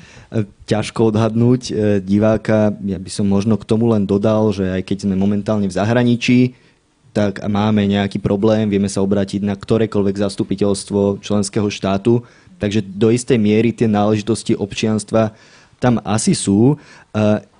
Ak teda nie sú... problém možno, že je s takou nejakou identitou. je to, je to taká, taká vec, ktorá sa zvykne debatovať práve v súvislosti s občianstvom a či teda uh, okrem toho, že máme de jure nejaké občianstvo, či máme aj spolu, spolupatričnosť alebo pocit spolupatričnosti v rámci Európskej únie medzi ľuďmi navzájom, ale to je dosť zložitá uh, téma na túto hodinu. Možno keď sme pri tej únii ako celku, tak mne nedá nespýtať sa na Brexit, pretože je to, je to veľmi, veľmi aktuálna téma. A dá sa očakávať, doteraz bola Únia veľmi jednotná, trvá na svojich podmienkach, trvá na dohode, ktorú vyrokovala ešte expremiérka Teresa Mayová a britský parlament ju opakovane odmietol. Momentálny premiér Boris Johnson má nejakú predstavu, ale zatiaľ sa teda s Úniou nedohodol. Cúvne Únia? Nepripustí, aby odišla Británia? Alebo naozaj si viete predstaviť, že toho 31. októbra, čo je momentálne deň Brexitu, nastane ten Brexit bez dohody? Možno pán Kukan? No, ja som e, vždy tvrdil, že k Brexitu dôjde. Mnohí kolegovia aj v parlamente, hlavne tu doma hovoria, že pán Kukan bude druhé referendum. Podľa mňa nebude. Brexit je Brexit. Pani Mayová raz povedala, Brexit is Brexit. Oni dostali šancu v ľudovom hlasovaní. To čo, koľkokrát budú ešte hlasovať, alebo čo? Môžeme hovoriť o tom, že tá kampaň predvolebná bola plná lží, že kto to tam uh, povedal, že keď, Euró... keď Spojené kráľovstvo vystúpi z Európskej únie, že každý mesiac získa 37 miliónov libier a podobne, potom uh, Nigel Farage. A potom mu hovorili po voľbách, že Nigel, veď ty si klamal. A on hovorí, že zmýlil som sa. Veď, no, to je politik. To, a samozrejme, že ovplyvnil mnohých ľudí, aby hlasovali za odchod uh, Spojeného kráľovstva a podobne. Únia necúvne. Keď sa spýtate, že, že necúvne nie preto, aby si udržala Spojené kráľovstvo v Európskej únii. Dohoda, ktorá je dohodnutá, sa otvárať nebude. To povedali x krát Donald Tusk a Michel Barnier, ktorý je hlavný vyjednávač za Európsku úniu. Ja osobne si myslím, že my sme k ním príliš veľkorysí. Už dosť dlho. Teresa Mayová, e, čo chcela, to dostala nechcem zdržiavať, ale raz na plénum prišiel, keď bol tam náš pred, pán predseda vlády, pán Pellegrini, prišiel Jean-Claude Juncker a vystúpil, že viete čo, ja som dnes celú noc skoro nespal, lebo som ju strávil s Terezou Mejovou, ale keď som sa dozvedel, že je na programe Slovensko krajina, ktorú milujem, tak som musel prísť. No, takže keby vtedy Teresa Mejová chcela niečo viac, tak by to bola dostala. Ona dostala, čo chcela s tým, že sa vráti domov a presadí to v parlamente. A prehrala asi o 90 hlasov. Čo je to za politický líder? Ako pozná svojich poslancov, keď No, už sa Hlasovalo sa viackrát do tej dohode, no, dobre, ale dodám. Na, to, na tomto hlasovaní, Ani raz neprešla. v Bruseli, aby získala lepšie šance, aby je tú dohodu schválili, prehrala to, jak sedláci u chlumce. Proste to je... Ja myslím, myslím, že k Brexitu dôjde, že dôjde k Brexitu neriadenému, to je to najhoršie, čo sa môže stať. Asi budeme žiadať znovu o víza do Spojeného kráľovstva a podobne. Všetci na to doplatíme. Pre každého to bude zle. A najhoršie to bude pre samých, pre obyvateľov. Škoda. Bude Brexit 31. oktobra? Bude to tvrdý Brexit bez dohody? Vzhľadom na to, aký je dnes dátum, asi pravdepodobne áno. Mne sa nepáči. No. Je podľa mňa trošku problematické portretovať ten, ten Brexit a, a vyjednávania o ňom ako, ako takúto známú hru na kurča, teda kto sa uhne prvý, alebo kto bude ten, ktorý bude lúzrom.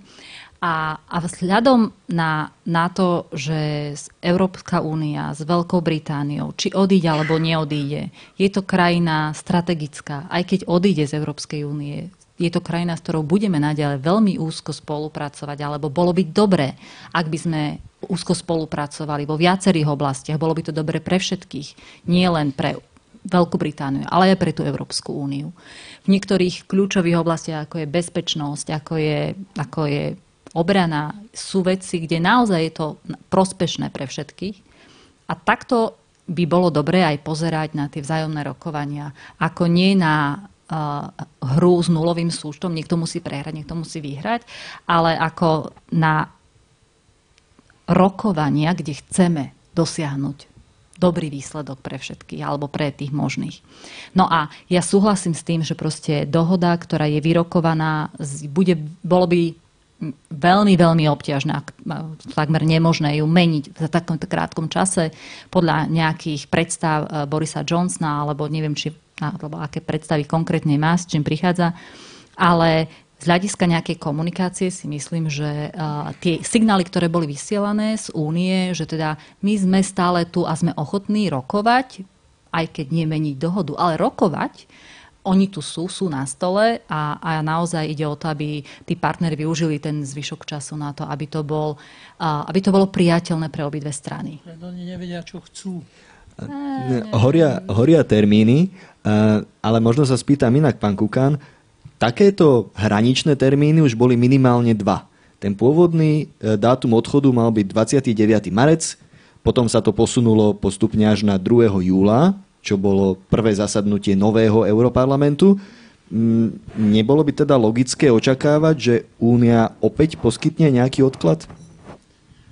Logické by bolo, aby ho neposkytla, keďže už poskytla tri termíny. Aj takto, aj takto možno uvažovať. Ten prvý 29. marec to bol, to bol rok či dva roky od vtedy, keď... Dva roky od aktivácie článku 50, keď oficiálnym listom požiadala o vystúpenie. Ten ďalší to už bol prejav na, na našej veľkorys, veľkorysosti voči ním a 31. október, ako hovoríte. No len oni stále, aj, aj Boris Johnson, viete, keď máte takého partnera, ako bola Teresa May, ako je Boris Johnson, vidíte ho, ako on jedná, ako on postupuje. Nikdy neviete, či keď sa vyspí na druhý deň nepríde s iným návrhom. Ja by som bol veľmi obozretný pri rokovaní s ním ako zodpovedným politikom. Veď pozrite na ňo, ako vypadá, ako chodí, ako argumentuje. Už to, na to, to by som si dával pozor, ale nie, to by mi nevadilo. Každý je nejaký iný klaun ale e, on naozaj nevzbudzuje, nevzbudzuje politickú dôveru, takže opakujem, ja si myslím, že my sme boli veľmi seriózny partner Európska únia a že by som nedovolil, aby, aby sa to zneužívalo. Samozrejme, že my máme záujem na tom, aby sme s nimi zachovali normálne vzťahy, veď ich budeme potrebovať, budeme s nimi spolupracovať a je lepšie, aby tá vzájomná komunikácia bola priaznivá ale dokedy budeme ešte odkladať, ustupovať, dávať im možnosti. Oni poriadne nepovedali, čo chcú. V parlamente odhlasovali štyrikrát to, čo nechcú, ale to, čo chcú, ešte ni- nič neodhlasovali. Tak ako s nimi máte rokovať? Preto ja som viac ako skeptický a preto si myslím, že 31. októbra dôjde k neriadenému odchodu UK z Európskej únie. Lutujem. Skúsim sa ale spýtať ešte z britskej strany. Uh, predsa len, britský parlament zaviazal premiéra Borisa Johnsona, uh, že ak nedosiahne dohodu v najbližšom týždni dvoch zhruba, má povinnosť požiadať o odklad. Viete si teda predstaviť, že tých 27 štátov v Bruseli by povedalo nie, nechceme odklad, hoci ho Británia žiada, odklad Brexitu. Chceme naozaj ten tvrdý Brexit, ktorý bude mať nepriaznivé následky na obidve strany? Teda vy argumentujete, to je hrozné. Ale no, ak by, dobre, ak by chceli ďalší odklad, ja by som tvrdo žiadal nejaké podmienky, hej, že toto je už posledný odklad, že musíte prísť s návrhmi predtým, ako tento odklad dostanete, že, v ktorých jasne vyjadríte, o čo budete bojovať, alebo o čo chcete rokovať, na čom sa chcete dohodnúť. Ale iba povedať, OK, máte ďalšie tri týždne, ja, ja verím, že niektoré z tých 27 štátov by sa to zahlasovali, aby sme im nedali ten odklad s veľkým nadšením. Ďalšie tak normálne niektoré by váhali, ale myslím, že by, že by sa našiel konsenzus. Pani Vielagi, máme tu otázku úplne konkrétnu na Brexit od Anonyma. Bola by možnosť spätného začlenenia Británie do EÚ, ak by si to občania rozmysleli? Teda tým sa asi myslí, že by Británia opustila úniu a potom by sa späť vrátila? Viete si to predstaviť, takúto situáciu? Technicky vzaté, ako že by znovu požiadali o členstvo a prešli by e, procesom schváľovania späť vzatia Veľkej Británie do Európskej únie, áno? Bavíme sa o takomto scenári. Technicky vzaté by to, by to šlo, ale či by to šlo politicky, to je tá otázka. Nie, či by to šlo politicky na domácej scéne v Británii, to je veľká otázka. A či by to šlo politicky na domácej scéne v Európskej únii s partnerom, s ktorým vlastne naozaj ste prešli tento marazmus, sa rozhodnete žiť opäť v domácej spoločnosti, v, teda v spoločnej domácnosti a ako plnohodnotne, tak eh, to by chcelo vážny reset eh, v, v tom, v tých politických vzťahoch, by som povedala, no. Museli áno, by súhlasiť všetci 27 členovia opäť. To, že by museli, sa, áno, to je jasné, hej, technicky by museli súhlasiť, ale ešte nájsť naozaj ten, tú ochotu a vzájomnú dôveru, že teda, OK, tak ideme a, a odteraz to bude úplne iné, to bude ružové, to už budeme sa vedieť dohodnúť na všetkých ďalších veciach, alebo uh, ja by som nepredpokladala, že v, krátkom, do, v krátkej dobe, to znamená, že bez prestávky automaticky ako by vystúpili, hneď by vstúpili do únie. Toto si neviem celkom dobre predstaviť. Možno s nejakou, nejakou prestávkou áno, a, a možno aj výmenou politickou, generačnou, ale, ale nie tak skoro. A keď nepôjdeme až do tej možnosti, teda, že by úplne odišli a vrátili sa späť, ale k tomu, čo sme už spomínali, potenciálne druhé referendum, pán Kukán povedal jasne, že to nie je dobré riešenie, že by to bolo sklamanie toho hlasu voličov, ktorí vyjadrili v plebiscite. Vy si myslíte, že to je možné riešenie? Politicky priechodné, vzhľadom na to, že naozaj ľudia zahlasovali, hoci tesným výsledkom, ale za odchod? No, nebudem ja tu vymýšľať koleso. Jednoducho z tých vyhlásení, ktoré máme z domácej britskej politickej scény, niektorí áno volajú po opakovanom hlasovaní, ale viacerí spomínajú aj to, že naozaj ide o, o hazard s tým, ako sa narába s vôľou ľudu vyjadrenou vo forme referenda. A a na tie tradície politické, ktoré Veľká Británia má, si, si toto nepovažujem za optimálne riešenie ísť do ďalšieho referenda. A teraz, v tomto období, len kvôli tomu, lebo nevieme vyriešiť tú situáciu a nevieme preniesť rozhodnutie z referenda do politického rozhodnutia na úrovni štátu. Ja ešte dávam poslednú možnosť asi na nejakú otázku. Mám ich tu sám veľmi veľa, ale tam je ruka, áno. Zdravím, Jozef. Chcem sa iba opýtať také rýchle otázky ako plánuje Európska únia nejaké kroky k blížiacej sa ekonomickej kríze alebo spomaleniu, ktoré prichádza. To už v rámci nejakých ekonomických štúdí a podobne už je dokázané, že to prichádza. Už aj naša vláda vydala, že naša ekonomika nepôjde pod takou rýchlosťou, ako išla doteraz. Môžem pripomenúť aj Trumpa, že chcel, snažil sa navýšiť úrokové sadzby, nevyšlo mu to, on to považuje za zlyhanie, lebo asi čaká tiež niečo, nejaké spomalenie v Amerike.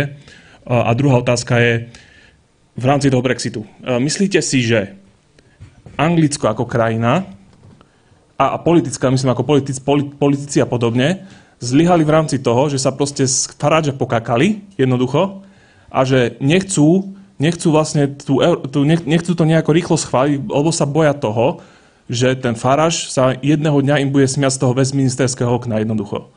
Myslíte, že toto môže byť taký ten taký ten nejaký vzťah, možno to je viac menej otázka pre politológa, ale možno pán Kukan, keďže s ním prežil strašne veľa rokov v tom Európskom parlamente, bude môže, môcť myslieť nejako takto dopredu, že ako to, ako to vidí on.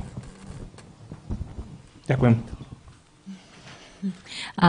Čiže najprv, čo sa týka tej finančnej krízy, ja čestne priznám, že nie som expert na, na ekonomické politiky Európskej únie a, a z toho, čo, čo viem, tak naposledy Európsky finančný mechanizmus bol prijatý, aby predchádzal nejakým stresom šokovým v rámci, v rámci trhov, takže, ale neviem vám k tomu povedať viacej, žiaľ.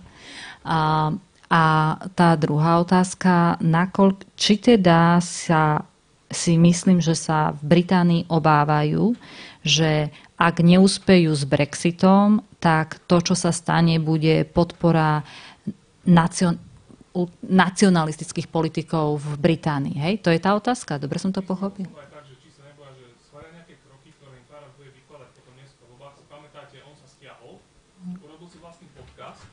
Kde rozoberal tieto témy jednoducho a vlastne viac menej kydal na tú Mayovú, a tak získaval tie, tie hlasy, ktoré sa teraz v tom hnutí Brexit, ktoré on vytvoril za 2-3 mesiace doslova, sa pretavili do obrovských hlasov. On tam proste zlikvidoval akúkoľvek opozíciu. To je jedno, či konzervatívci alebo lejbristi. Mm-hmm. Tak to, to je moja otázka. Či sa proste tí britskí politici proste toho neboja, že ich proste zase nejako prelstí, by sa dal povedať, alebo nejako tak by som to mohol povedať. Mm-hmm. Že vlastne by budoval uh, svoju silu na, na, na rozhodnutí. No, len... No len, len vy ste povedali, že ak by prijali nejaké rozhodnutie a teraz uh, ota- No on ich bude kritizovať za čokoľvek. Okrem Brexitu bez dohody, hej? Za čokoľvek iné bude Faráš kritizovať a možno nejakí ďalší politici, nielen Faráš. Čiže z tohto pohľadu by uh, prijatie akéhokoľvek rozhodnutia čelilo kritike. Uh, ale Faráš nie je všetko. Uh, ako byť politikom v rámci Veľkej Británie, tak pozerám aj na svojich voličov a nie len na, na potenciál rastu nejakej konkrétnej politickej strany. A, a ako zodpovedný politik by ste mali príjmať rozhodnutia, ktoré sú v prospech vášho elektorátu, ideálne celej krajiny. Čiže nemyslím si, že by toto bolo jediný determinant, ktorý, ktorý viaže ruky britským poslancom v, v parlamente k tomu, aby prijali rozhodnutia. Možno je to naozaj o tom, že, alebo teda je tá určite dôležitú rolu hrá aj to, že nie sú schopní nájsť to, to riešenie, ktoré z ich pohľadu by nevedia, čo chcú, tak ste to myslím, že povedali vy. Jednoducho, čo by bolo také riešenie, ktoré ktoré bolo optimálne. Mm, je to zložitá situácia, čiže tam naozaj e, je to aj ťažké rozhodovať. No. Neviem. Možno k tej ekonomickej krízi, pán Kukan, alebo tak, e, pán Faraš? Ja sú, súhlasím s vami, všetky ukazatele hovoria o tom, že nastane kríza nielen finančná, ale hospodárska, že rast HDP u nás už niekoľko razy znížili, že nebude také, ako sa očakával a sú indície aj zo svetových trhov, že proste nevyhneme sa ďalšej kríze, ale čo konkrétne, aké ekonomické opatrenia, sorry, to ja nie som v tom expert a nechcem bla bla bla nejaké také veci hovoriť, e, takže nemáte sa to, neviem. A pokiaľ ide, no, e, Nigel Farage, keď ten v Európskom parlamente požiada o slovo, tak všetci stíchnú. Lebo on je fantastický rečník. Hociakú hlúposť, keď povie, on to tak pekne povie po anglicky. Viete, tie stáročia fungovania britského parlamentu v nich vychovali takú kultúru, Lenže on sa postavil do pozície, že on vie iba kritizovať. Brilantne, skvelé, srandu si urobí z každého. On v živote nič nenavrhol. On nepodal nejaký pozmeňujúci návrh k e, právnym aktom, ktoré sú tam. Čiže jemu toto všetko vyhovuje, on sa dobre, on sa dobre počúva, inak keď ho vidíte na chodbe, ani by ste si ho nevšimnuli ale naozaj, keď sa dostane k mikrofónu, to je koncert e, umenia a kraso, krasorečnenia.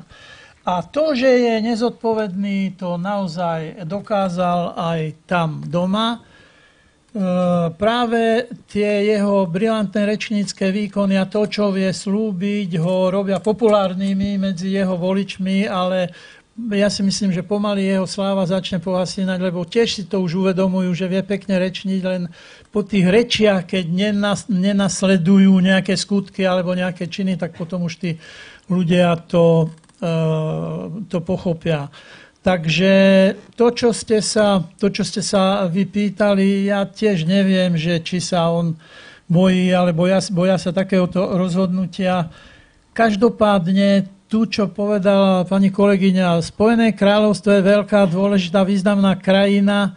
Oni sa stále, viete, keď tam 10 rokov s nimi ste, tak cítite to. Oni nás tak trošku podceňujú. Viete. Oni si stále myslia, že sú obrovské impérium, nad ktorým nikde slnko nezapadá, ako to zvykli hovoriť. Ale nie sú. Oni už nie sú také, ale to je ťažké, to je ťažké si priznať. A ešte jednu vetu, že mnohí ľudia tu doma hovorili, že ako sa tá Európska únia voči nim zle zachovala, že oni odchádzajú.